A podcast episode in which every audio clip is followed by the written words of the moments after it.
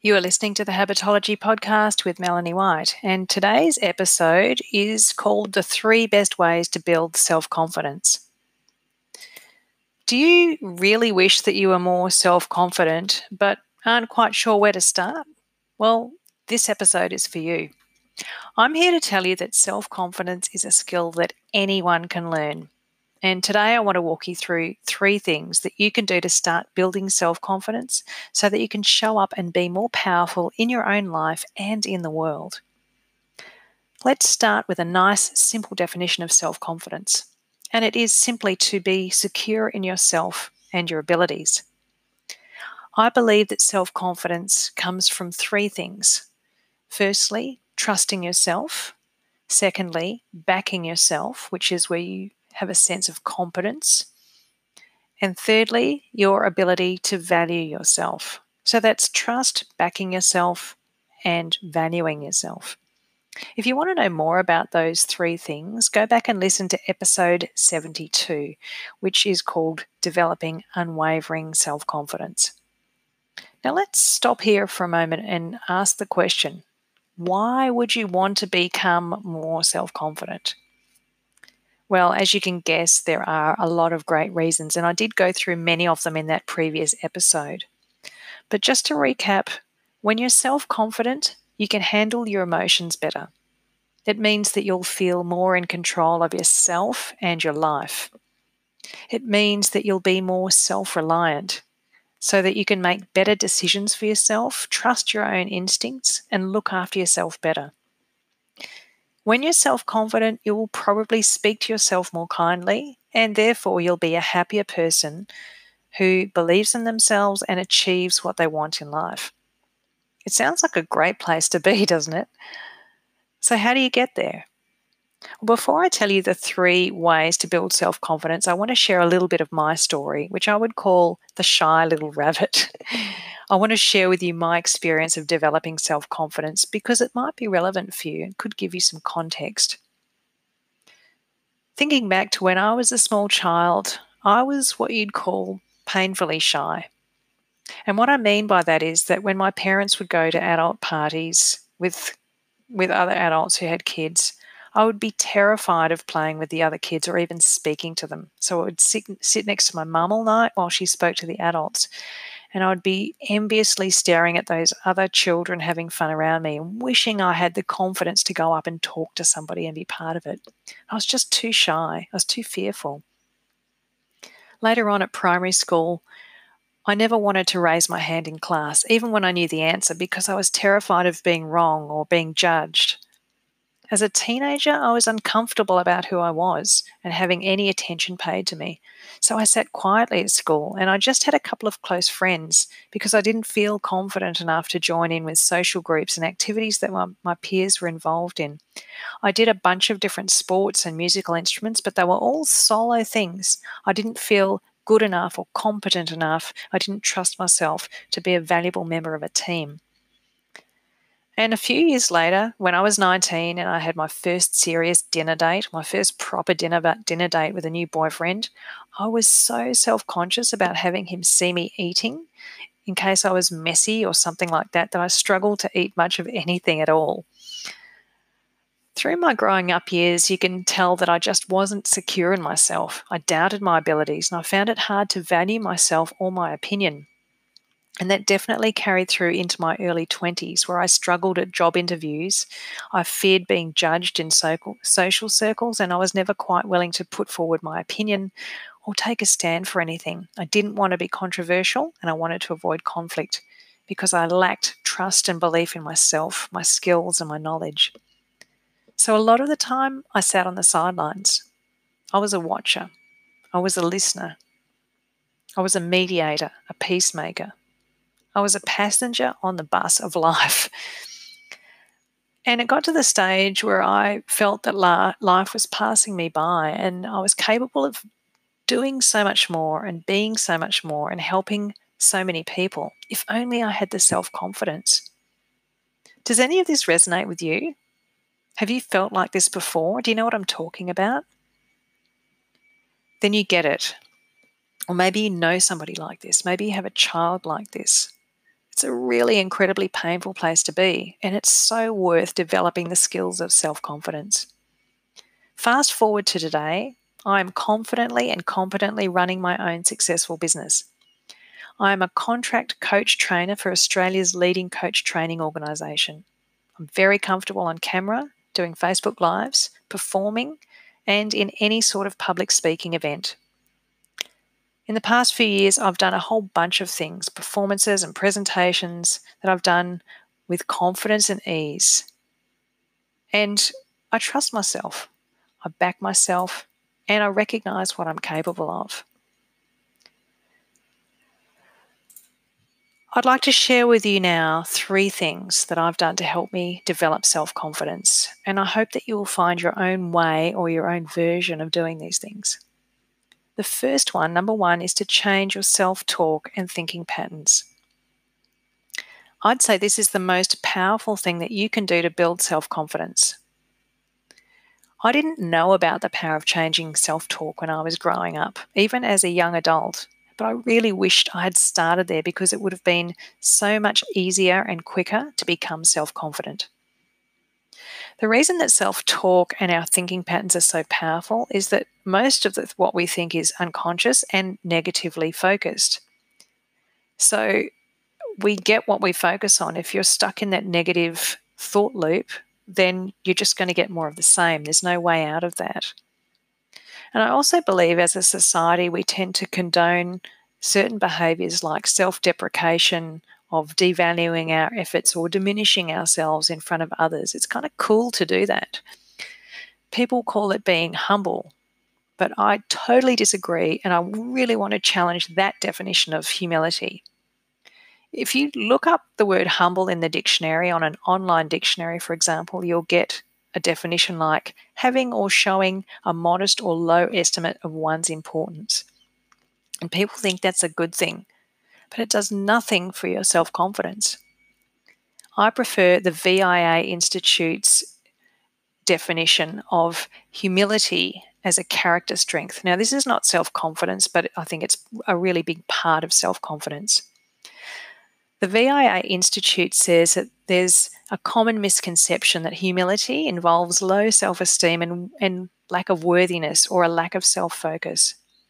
But they say true humility means you are able to accurately assess your own skills, you can recognize your limitations, you can keep your accomplishments in perspective, and you're not distorting any part of your own image, representing yourselves and in your capacities accurately. Can you see the difference between this idea of being humble to your own detriment but and true humility? So let's go back to the concept of self talk and thinking patterns. It's as simple as this. If you are thinking accurate, factual, and positive thoughts about yourself and your abilities, then you will develop self confidence. On the other hand, if you're criticizing yourself, doubting your abilities, self deprecating, or judging yourself, then you will create self doubt and a lack of self confidence. The thing is that the thoughts that you have are just statements statements in your head, sentences that, when repeated, become your beliefs about yourself or what you're capable of. So, if you want to change your self talk and thinking patterns, what do you need to do? The first thing is to start watching your thoughts and noticing how you're talking to yourself and what you're thinking about yourself. Most of us don't do that. We're too busy living lives and doing things. But it takes a few minutes a day to step back and say, well, what am I actually saying to myself? What am I thinking about myself? The next step is to notice and replace any negative or unhelpful thoughts into something more factual and non judgmental. For example, if you catch yourself thinking something like, I can't do this, then you could change that into a question like, What would I need to do or learn so I could do this? Or, What could I do? Similarly, saying, I'm fat and lazy could change into I'm four kilos overweight and I lack energy. You see the difference between judgment and stating a more accurate assessment of what's really going on? Remember that our thoughts are largely unconscious and automatic. So it is really helpful if you work with a coach who can help you uncover your hidden thoughts and see those blind spots. And also to learn how to self coach so you can observe some of these things yourself, like we do in my monthly membership. We have a self coaching and a live coaching component so you can start to see and work on those negative thoughts. So that's step number one changing your thinking. The second thing you can do to build self confidence is to set and achieve stretch goals. And right now, you'd probably agree with me that a lot of people start with action rather than thought because they're not really aware of the impact of thought work, or maybe they think that actions are easier to start with, or that working on your thoughts is a bit intangible or a bit woo woo. And if you think about it, we see it everywhere, don't we? We see people who start with a gym membership or go on a diet or take some other sort of action.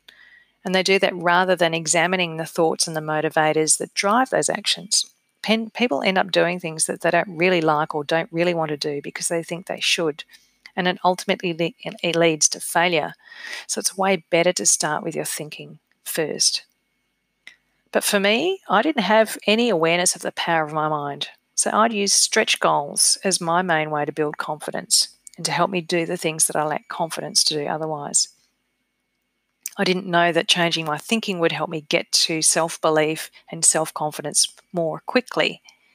And as a consequence, I think if I'd have gone the other way and started with thinking, I would have learned to manage failure a lot better and probably become stronger and more resilient as a person. I struggled with a lot of anxiety growing up, and for me, that thinking work would have been the better first step. But Captain Hindsight. In any case, I learned that if I dug deep and found courage and took action despite my fear, I would feel good about what I was achieving. The added bonus for me, I think, was that when I took physical action, it gave me tangible proof that I had some sort of skill or ability or confidence to do something. And for me, that gave me a more real sense of accomplishment than just working on my thoughts. So, in other words, I'm thinking that there are benefits of both. While it's important to change your self talk and very powerful, it's probably equally important for some people to set and achieve physical, action based stretch goals. So, what are those stretch goals and what do they look like? Well, they're anything that you are afraid to do right now, but would really love to do. And I want to share with you now a few of my biggest stretch goals that I've done through the years. What I've realized in writing this list is that they mostly involve being in the public eye somehow. Funnily enough, I think maybe because I found it harder to back out of something that I had committed to in front of others, and perhaps for me there was a little more more of a thrill and more of a sense of accomplishment about putting myself out there. It felt like more of an achievement than just doing something internally for myself. So here are some things that I did. When I was at high school, I really started my journey of building self confidence. In year 11, I volunteered to do a role play with two other students in my English class. Funnily enough, I was the only one speaking, and the other two got so nervous they didn't speak their parts, and I got really irritated. It came out in my role play, and I got a standing ovation for being really in character, which is really funny. I got such a shock. After high school, when I was 18, I went on holiday to Bali with my boyfriend at the time, and I was invited to do catwalk modeling of locally made leather clothes at a big party at the resort we are staying with. And although I was terrified of standing up and catwalking in front of 200 drunken people, I thought it would be a great way for me to develop a sense of posture and presence and to get used to being in the spotlight. So I did that. A couple of years later, I went through university and I got to my honours year and I did a project uh, and offered to do a presentation at an international wetlands conference. So we had people from all over the world fly in and an audience of around 300 people. Let me say, I was terrified, but what a way to build credibility and to hone my speaking skills. And I really got a lot out of that experience. After my honours year is finished, I put my name down to be a first year student tutor, which was a paid job but which involved me teaching cell biology or animal biology to classes of 25 to 40 first year university students. I was really frightened of being in front of people in this more intimate environment in, intimate environment. But I think it really taught me how to be agile, how to think on my feet, and how to be sure that I really knew my material and could also say, I don't know. I learned a lot of humility in that process of teaching.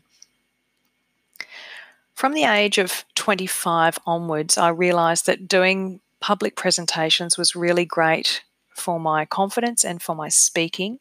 So I started presenting my research from my business and the findings of the work that we'd done at environmental conferences roughly once a year in front of audiences of around 100 plus people, up to 500. So that regular presentation at industry conferences was really good for my self confidence. So you can see that my confidence is building. I was getting in front of bigger audiences and not just showing up, but doing bigger and bigger or more risky things in my own mind. Then, when I was 27, uh, my boyfriend at the time was an enduro motorbike rider, and he said, Let's ride from Perth to Cairns through the desert. I said, Well, okay. And I had three months to get my license and learn how to ride a motorbike off road. And then we hit the dirt. That was excruciatingly difficult and terrifying. And it was one of the most important things I've ever done in my life. I learned so much through that process. When I was 27, the same year, and a bit later, I was invited to become a company director and a manager in our business. And that meant really standing up as a leader and being visible, which was scary in another way, but a really rewarding experience as well. And I was an active part of growing that business to a team of 40. When I was 28, I was part of a belly dancing troupe. I'd been dancing there with them for about a year, and we had a gig at the Perth Entertainment Centre on Australia Day in front of 10,000 people. So it was me and seven other girls on stage being filmed by SBS dancing in front of 10,000 people. That was a whole other experience, let me tell you, but a really good one too, especially being part of a team that was all nervous together and getting up and learning to dance and present confidently. Then, fast forward to when I was 38, I went for a Guinness World Record for the longest belly dance shimmy at a local health expo. And that was promoted in local and interstate media, on the radio and in print. So I'd never exposed myself in that way, and I was a little lacking in confidence about my abilities in that area and what would happen if I couldn't break the record or what if I could. So it was a slightly different experience, but a great way for me to challenge and build my self confidence. So you can see that I started small with that role play in English class and it got bigger and bigger as I got older and more confident. Now, these are just examples. They could be way bigger goals than you might like to stretch for. For me, I think showing up in front of an audience gave me a sense of validation, and I also probably got a lot of external feedback from that or proof in the world that my goal was real and perhaps a more tangible sense of accomplishment. So, right now, you might be asking, what should my stretch goal be? I don't want to stand up in front of people on a stage. Fair enough. So, I'll say that what's most important is that you work where you are now. Challenge yourself to the level that is comfortable for you, but still a stretch and will guarantee your success. The reason I say that is because if you set your goals that are as a stretch but winnable, then you will build confidence. If you are constantly aiming too high and failing, it's going to probably be an emotional setback and erode your self confidence. So make sure that you're 90% sure you can achieve your stretch goal. Start small and build up, but do it intentionally. Maybe your first stretch goal could be to strike up a conversation with someone at a party that you don't know, or even to attend the party. Maybe your stretch goal could be to ask for a raise or to have a sales conversation with a prospective client. Maybe your stretch goal is to say no to yourself for a second scoop of ice cream. Right now, decide on two to three goals that are really meaningful for you. Maybe think of one action that you will take each week for the next three weeks. They could be the different different goals or the same goal done repeatedly. But commit to them, put them in your diary, do them, recognize them. Notice what happens. Start somewhere, where you are now, and know that you can build up to more challenging goals when you're ready. The third way to build self confidence, my third tip, is for you to intentionally recognize success. Now, this third part is so important, and it's actually probably the easiest way to build self confidence. The challenge is this modern epidemic that I think we have of constantly striving for more. We all have these increasing expectations of ourselves, and often it's without recognizing how much we've already achieved and what our capacity is. We often think we're not as good as we actually are, or we can't do as much as we actually do. But when we look back, we see, wow, I have achieved a lot today. I can do a lot of things. I have capacity to produce much more than I thought. But this epidemic is what I call a pattern of pursuit, and I recommend it's a habit that you break. My definition of a pattern of pursuit is when you're constantly striving and achieving, but feeling like you're not getting anywhere. You're not recognizing your efforts, such that you feel not good enough. And I think it happens when you're too busy doing and rushing and not taking the time to be, to reflect, and to acknowledge yourself. Self confident people have humility. And if you recall the earlier discussion we had in this episode, the VIA Character Institute's definition of humility is being able to accurately assess and represent yourself and your capabilities. Now, think about that. How can you accurately assess and represent yourself and your capabilities? Well, first, you have to reflect on what you are capable of and acknowledge what you've achieved to know what you're truly capable of. You can't assess anything without reflection. And that is where this comes in. Every time you recognize your own achievements, such as accomplishing a stretch goal or completing something, it's going to give you a sense of self confidence. And what I love most about you intentionally recognizing your success is that it helps you to quickly learn how to trust and back yourself and to value your own opinion and skills. And when you do those things, when you learn to value your own opinion and to trust yourself and to know what you're capable of, you're going to stop worrying about whether you're good enough or not. You're going to stop worrying about what other people are doing, other people's opinions, whether you're doing the right thing according to someone else, whether you're keeping up, and whether people are judging you or not. Those things will melt away. When you value your own opinion and you start to become more self reliant, you will set your own internal standards and develop your own motivation to succeed. And that's really powerful. That's when you start really having breakthroughs in your business, in your life, in your relationships. It's powerful stuff.